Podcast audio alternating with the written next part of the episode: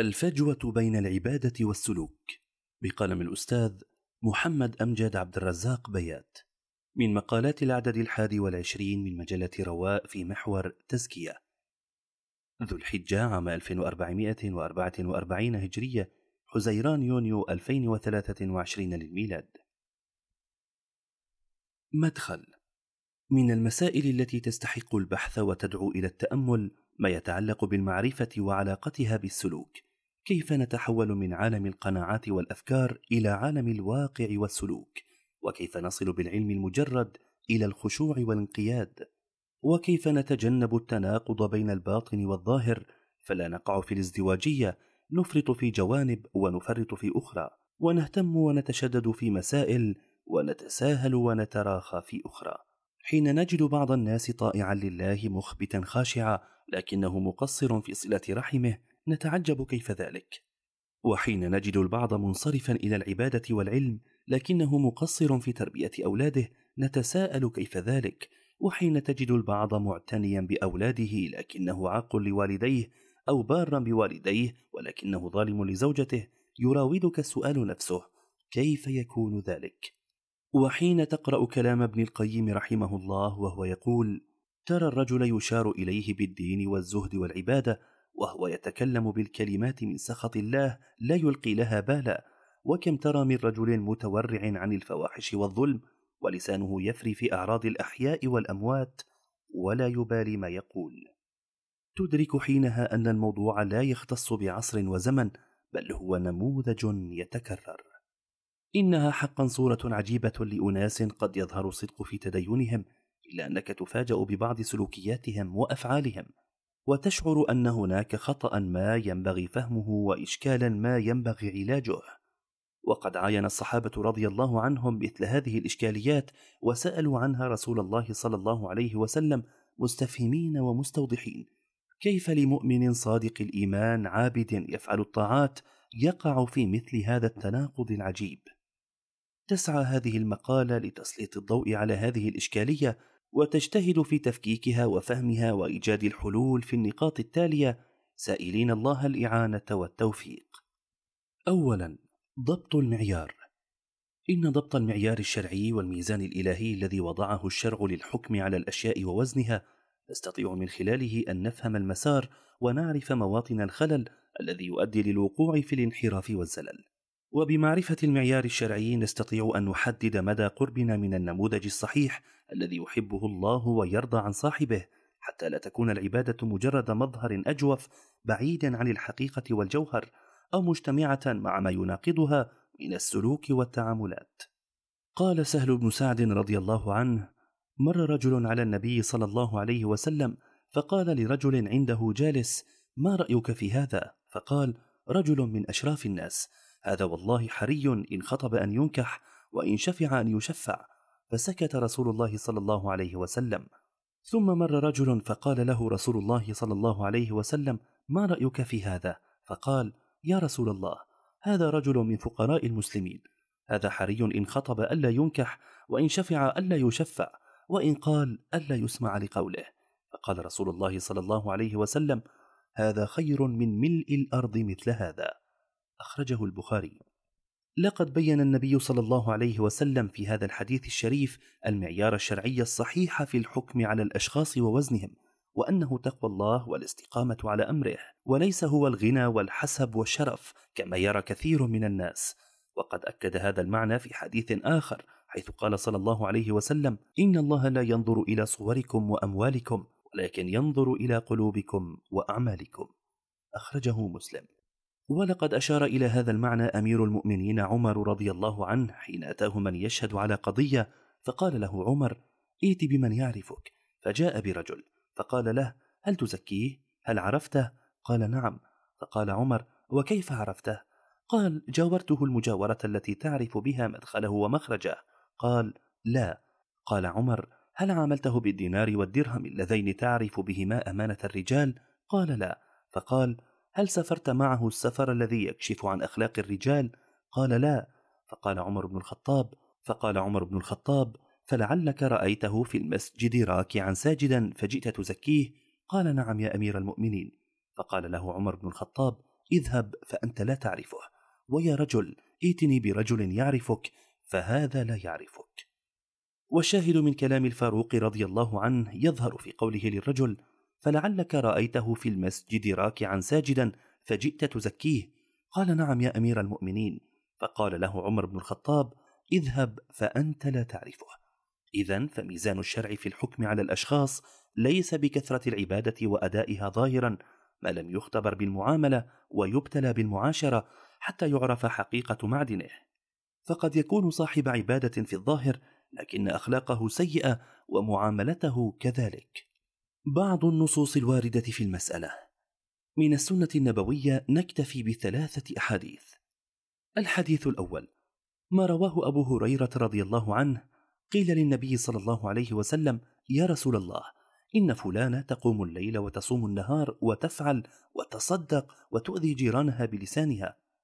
فقال رسول الله صلى الله عليه وسلم لا خير فيها هي من أهل النار. قالوا وفلانة تصلي المكتوبه وتصدق بأثوار ولا تؤذي أحدا. فقال رسول الله صلى الله عليه وسلم هي من أهل الجنة. أخرجه البخاري وأحمد. فالذي جعل هؤلاء الصحابة متعجبين من حال هذه المرأة هو عبادتها وقيامها وصدقتها وصيامها وهذا حال لا يكون عليه إلا المتقون الخائفون المخلصون عادة. فكيف اجتمعت العبادة وإيذاء الجيران في شخص واحد؟ وما تفسير ذلك؟ لقد جاء الجواب من رسول الله صلى الله عليه وسلم مبينا الميزان لا خير فيها هي من أهل النار. فالعبادة إذا لم تثمر حسنا في السلوك واستقامة في المعاملة والأخلاق فثمة خلل كبير في مفهومها ودورها في تقويم سلوك العبد وظهور الأثر والمقصد الشرعي المطلوب من فعلها. وهذا يظهر باختلاف الحال بين المرأتين المسؤول عنهما فالذي يظهر أن عبادة المرأة الثانية دون عبادة الأولى إلا أن ثمرة العبادة وأثرها ظهر في تطهير قلبها واستقامة سلوكها فكان الجواب هي من أهل الجنة. وهذا يدل على أن المعيار الشرعي في تقويم الأشخاص ليس كثرة العبادة ولكن بأثرها. الحديث الثاني عن أبي هريرة رضي الله عنه أن رسول الله صلى الله عليه وسلم قال أتدرون ما المفلس؟ قالوا المفلس فينا من لا درهم له ولا متاع. فقال إن المفلس من أمتي يأتي يوم القيامة بصلاة وصيام وزكاة ويأتي قد شتم هذا وقذف هذا وأكل مال هذا وسفك دم هذا وضرب هذا فيعطي هذا من حسناته وهذا من حسناته. فإن فنيت حسناته قبل أن يقضى ما عليه أخذ من خطاياهم فطرحت عليه ثم طرح في النار. أخرجه مسلم. وهذا الحديث يؤكد صلى الله عليه وسلم على أن العبادة مهما كانت كثيرة فإنه إذا لم يظهر أثرها في تطهير الباطل وتهذيب النفس في تقويم السلوك والامتناع عن الحرام والظلم وأذية الخلق فإنها فاقدة لجوهرها وهي وبال على صاحبها وأنه إذا لم يتدارك نفسه فسيكون مصيره النار. الحديث الثالث عن أسامة بن زيد رضي الله عنهما قال: قال رسول الله صلى الله عليه وسلم: يؤتى بالرجل يوم القيامة فيلقى في النار، فتندلق أقتاب بطنه، فيدور بها كما يدور الحمار بالرحى، فيجتمع إليه أهل النار فيقولون: يا فلان ما لك؟ ألم تكن تأمر بالمعروف وتنهى عن المنكر؟ فيقول: بلى، قد كنت آمر بالمعروف ولا آتيه، وأنهى عن المنكر وآتيه. أخرجه البخاري ومسلم.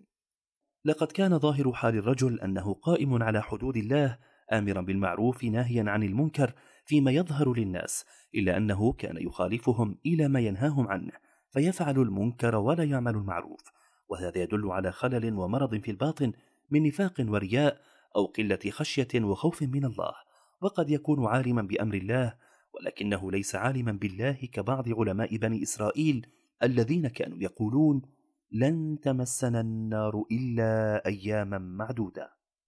أسباب هذه الظاهرة.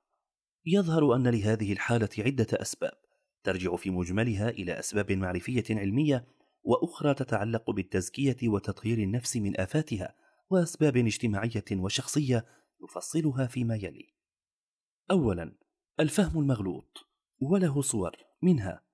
الفهم المغلوط لعلاقة العبادة في تحصيل التزكية حيث يعتقد البعض أن الالتزام بالعبادة الظاهرة والمحافظة على السنن كاف لإصلاح الباطن وتزكية النفس وتخليصها من آفاتها دون تدخل منه في مجاهدة نفسه ومعالجتها ومتابعة قلبه وكيف يعالج أمراضه.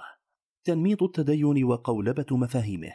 فمما هو مشاهد أن انماطا للتدين وقولبة لمفاهيم العمل للدين والدعوة صارت علما على بعض الجماعات والتيارات في طريقة تلقينهم لأتباعهم مفهوم الالتزام والتدين وخدمة الدين. فتراهم يضخمون جوانب ومفاهيم على أخرى بحيث تطغى عليها ويفقدون التوازن معها وقد تكون مما حقه التأخير في سلم الأولويات الشرعية فتصنع خللا ظاهرا واضطرابا في شخصية هذا المسكين الذي جرى تنميطه وقولبته فيكون الاهتمام بعالم الأفكار مقدما أو الاهتمام بإصلاح العبادة شكلا وإهمال إصلاح الباطن أو العكس. فتجد من يعظم بعض الأخطاء والآثام الظاهرة أو يستعظم ترك بعض السنن إلا أنك تراه متساهلا في كبائر مجمع عليها كالغيبة والكذب والنميمة وأكل الحقوق. ورحم الله أمير المؤمنين عمر رضي الله عنه حين قال لا تغرنكم طنطنة الرجل بالليل يعني صلاته. فإن الرجل كل الرجل من أدى الأمانة إلى من ائتمنه ومن سلم المسلمون من لسانه ويده. فكثرة الصلاة وحتى قيام الليل ما لم يكن لها أثر في السلوك والوقوف عند الحدود والحقوق يدل على خلل كبير.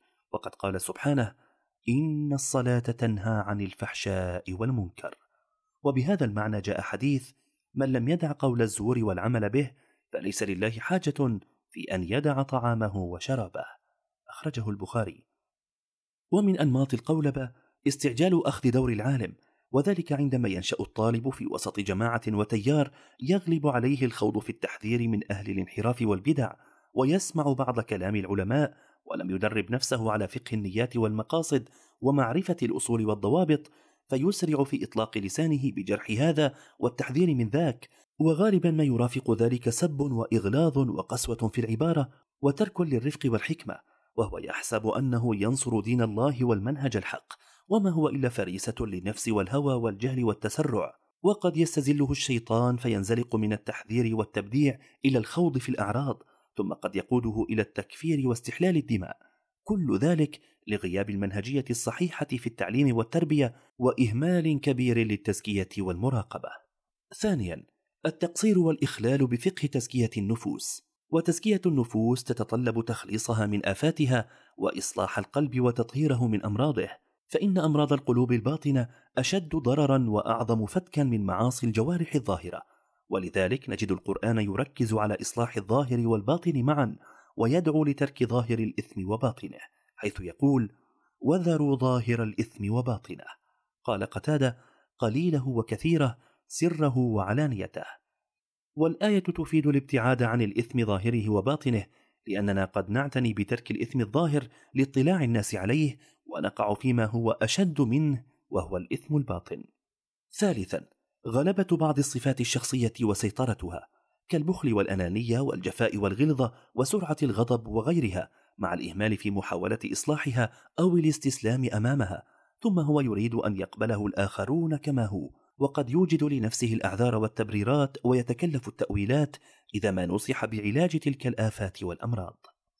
رابعا تحول العبادة إلى عادة وهذا يلاحظ خصوصا في المجتمعات المحافظة حيث تتحول فيها بعض الشرائع الدينية إلى عادات مجردة من بعدها التعبدي كالحجاب والصلاة وإعفاء اللحية وغيرها وتفسيره أنه مع طول الأمد يبدأ التساهل وما إن يفسح المجال للتحلل من سطوة المجتمع وقيد العرف والعادة حتى يستعلن الناس بالمخالفة. فهذه العبادة التي تحولت إلى عادة صارت كالقيد الآسر لأصحابها يبغون التخلص منها. ولذلك يبقى أن الإيمان الصحيح ما يبنى عن قناعة ذاتية وعلم وليس تقليدا أو خوضا لعرف وعادة على غرار انا وجدنا اباءنا على امه وأنا على اثارهم مهتدون. ان قصر بعض الشعائر الدينيه على انها مجرد عادات موروثه أو مكتسبه وليست عبادات تؤدى امتثالا وخضوعا. رجاء الثواب وحذرا من المخالفه والعقاب. هو اهدار لمعناها وقيمتها وطمس للمفاهيم. فلا بد من دوام التذكير بضروره المراقبه لله والخشيه منه. والحب لأوامره وشرائعه وأدائها على الوجه المطلوب رجاء ثوابه وجنته وحذرا من ناره وعقابه. علاج هذه الظاهرة. أولا إخلاصك خلاصك. إن الإخلاص لله تعالى وإرادة وجهه هو رأس مال العبد وملاك أمره وقوام حياته الطيبة وأصل سعادته وفلاحه. والإخلاص أعظم أعمال القلوب. وهو الذي يعطي للعبادة رونقها ويحقق مقصدها وثمرتها. يقول ابن القيم رحمه الله ومن تأمل الشريعة في مصادرها ومواردها علم ارتباط أعمال الجوارح بأعمال القلوب وأنها لا تنفع بدونها وأن أعمال القلوب أفرض على العبد من أعمال الجوارح. فمن فقه الإخلاص وتعبد لله به أرشده الله لخير دينه وآخرته ونفعه في صلاح أمره وسلوكه. ولذلك اهتم العلماء بحديث الأعمال بالنيات وعدوه من قواعد الإسلام العظام لأنه أساس العمل وقاعدته وسبيل النجاة. ثانيا صدقك مع نفسك. يقول الله تعالى بل الإنسان على نفسه بصيرة وفي الحديث إن تصدق الله يصدقك أخرجه النسائي. فلا أحد أبصر بنفسك منك وإن من أعظم ثمرات البصيرة بالنفس أن يوفق الإنسان إلى إصلاح باطنه كما أنه يسعى في إصلاح ظاهره. وإن من أعظم الخذلان وأشد الحرمان أن تغرر بنفسك وتثنيها عن إبصار عيوبها الباطنة وإصلاحها فليس هذا حال الصادقين ولا فعل المتقين. فالصادق الناصح لا يغش نفسه فإذا رأى منها نقصا أكمله أو خللا أصلحه. ثالثا مجاهدة النفس والصبر على المشاق.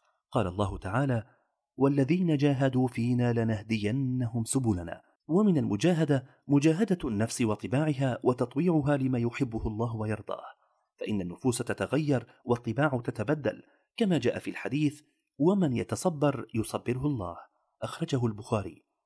قال ابن حزم رحمه الله كانت في عيوب فلم أزل بالرياضة يعني رياضة النفس أي مجاهدتها واطلاع على ما قالت الأنبياء صلوات الله عليهم والأفاضل من الحكماء المتأخرين والمتقدمين في الأخلاق وفي أداب النفس وعاني مداواتها حتى أعان الله عز وجل على أكثر ذلك بتوفيقه ومنه وذكر نحوا من اثني عشر عيبا نفسيا خفيا كالإفراط في الغضب والعجب الشديد والحقد المفرط وكيف عالج تلك العيوب؟ وبين أن ذلك لم يكن أمرا سهلا فقال وتحملت من ذلك ثقلا شديدا وصبرت على مضض مؤلم كان ربما أمرض لي والناس مع أنفسهم على قسمين قسم ظفرت به نفسه فملكته وصار طوعا لها وقسم ظفروا بأنفسهم فقهروها فصارت طوعا لهم فمن ظفر بنفسه أفلح ومن ظفرت به نفسه خسر وهلك. يقول الحسن البصري رحمه الله في قوله تعالى ولا أقسم بالنفس اللوامة إن المؤمن والله ما تراه إلا يلوم نفسه على كل حالاتها وإن الفاجر ليمضي قدما لا يعاتب نفسه فالمؤمن الحق يقظ غير غافل مجاهد لنفسه دائم المحاسبة والتفتيش في عيوبها يطلب الأكمل وينشد الأفضل. رابعا التفقه الصحيح على طريقة السلف. ففي حديث جندب بن عبد الله رضي الله عنه قال كنا غلمانا حزاورة مع رسول الله صلى الله عليه وسلم فتعلمنا الإيمان قبل القرآن ثم تعلمنا القرآن فازددنا به إيمانا وإنكم اليوم تعلمون القرآن قبل الإيمان. أخرجه ابن ماجه. يقول البشير الإبراهيمي رحمه الله العلم الخالي من التربية ضرره أكثر من نفعه وما أصيب المسلمون في عزتهم إلا يوم فارقت التربية الصالحة العلم. الجمع بين التربية والعلم هو وظيفة النبوة التي بينها الوحي في آية ويزكيكم ويعلمكم الكتاب والحكمة ويعلمكم ما لم تكونوا تعلمون خامسا الصحبة الصالحة قال تعالى يا أيها الذين آمنوا اتقوا الله وكونوا مع الصادقين. فمن يصاحب الأخيار تزكو نفسه ويقرب من ربه فمن يصاحب الأخيار تزكو نفسه ويقرب من ربه ومن يصاحب الأشرار يقسو قلبه ويبعد عن ربه. والمؤمن مرآة أخيه يبصر فيه عيوبه ويتعاون معه على إصلاح خلقه وتزكية نفسه. إذا نسي ذكره وإن أخطأ قومه. ومن أحسن ما يكون أن يصحب شيخا صالحا يرشده الطريق ويدله عليه ويبصره بنفسه ويعينه على إصلاح قلبه.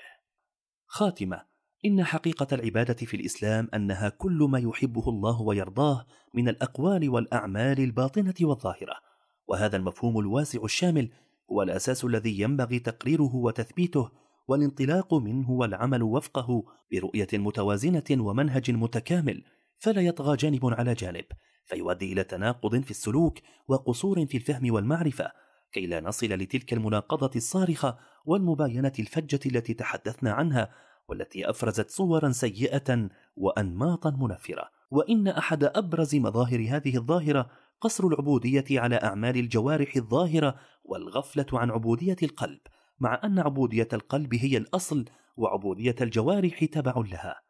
ومن هنا فإنه يتحتم على المربين والدعاة والمصلحين التركيز على تربية النفوس وفقه السلوك وأعمال القلوب وأن يكونوا المثال والقدوة ليهتدى ويقتدى بهم. فإنه لا راحة ولا طمأنينة للفرد ولا سعادة وسكينة للمجتمع إلا بعلم نافع وتربية قويمة فبدونها تتهاوى النفس في متاهات القلق والشقاوة ويتجرع المجتمع عواقب إهمالها وتفقد الحياة رونقها والعبادة حلاوتها وثمرتها. مجلة رواء تروي ظما المعرفة.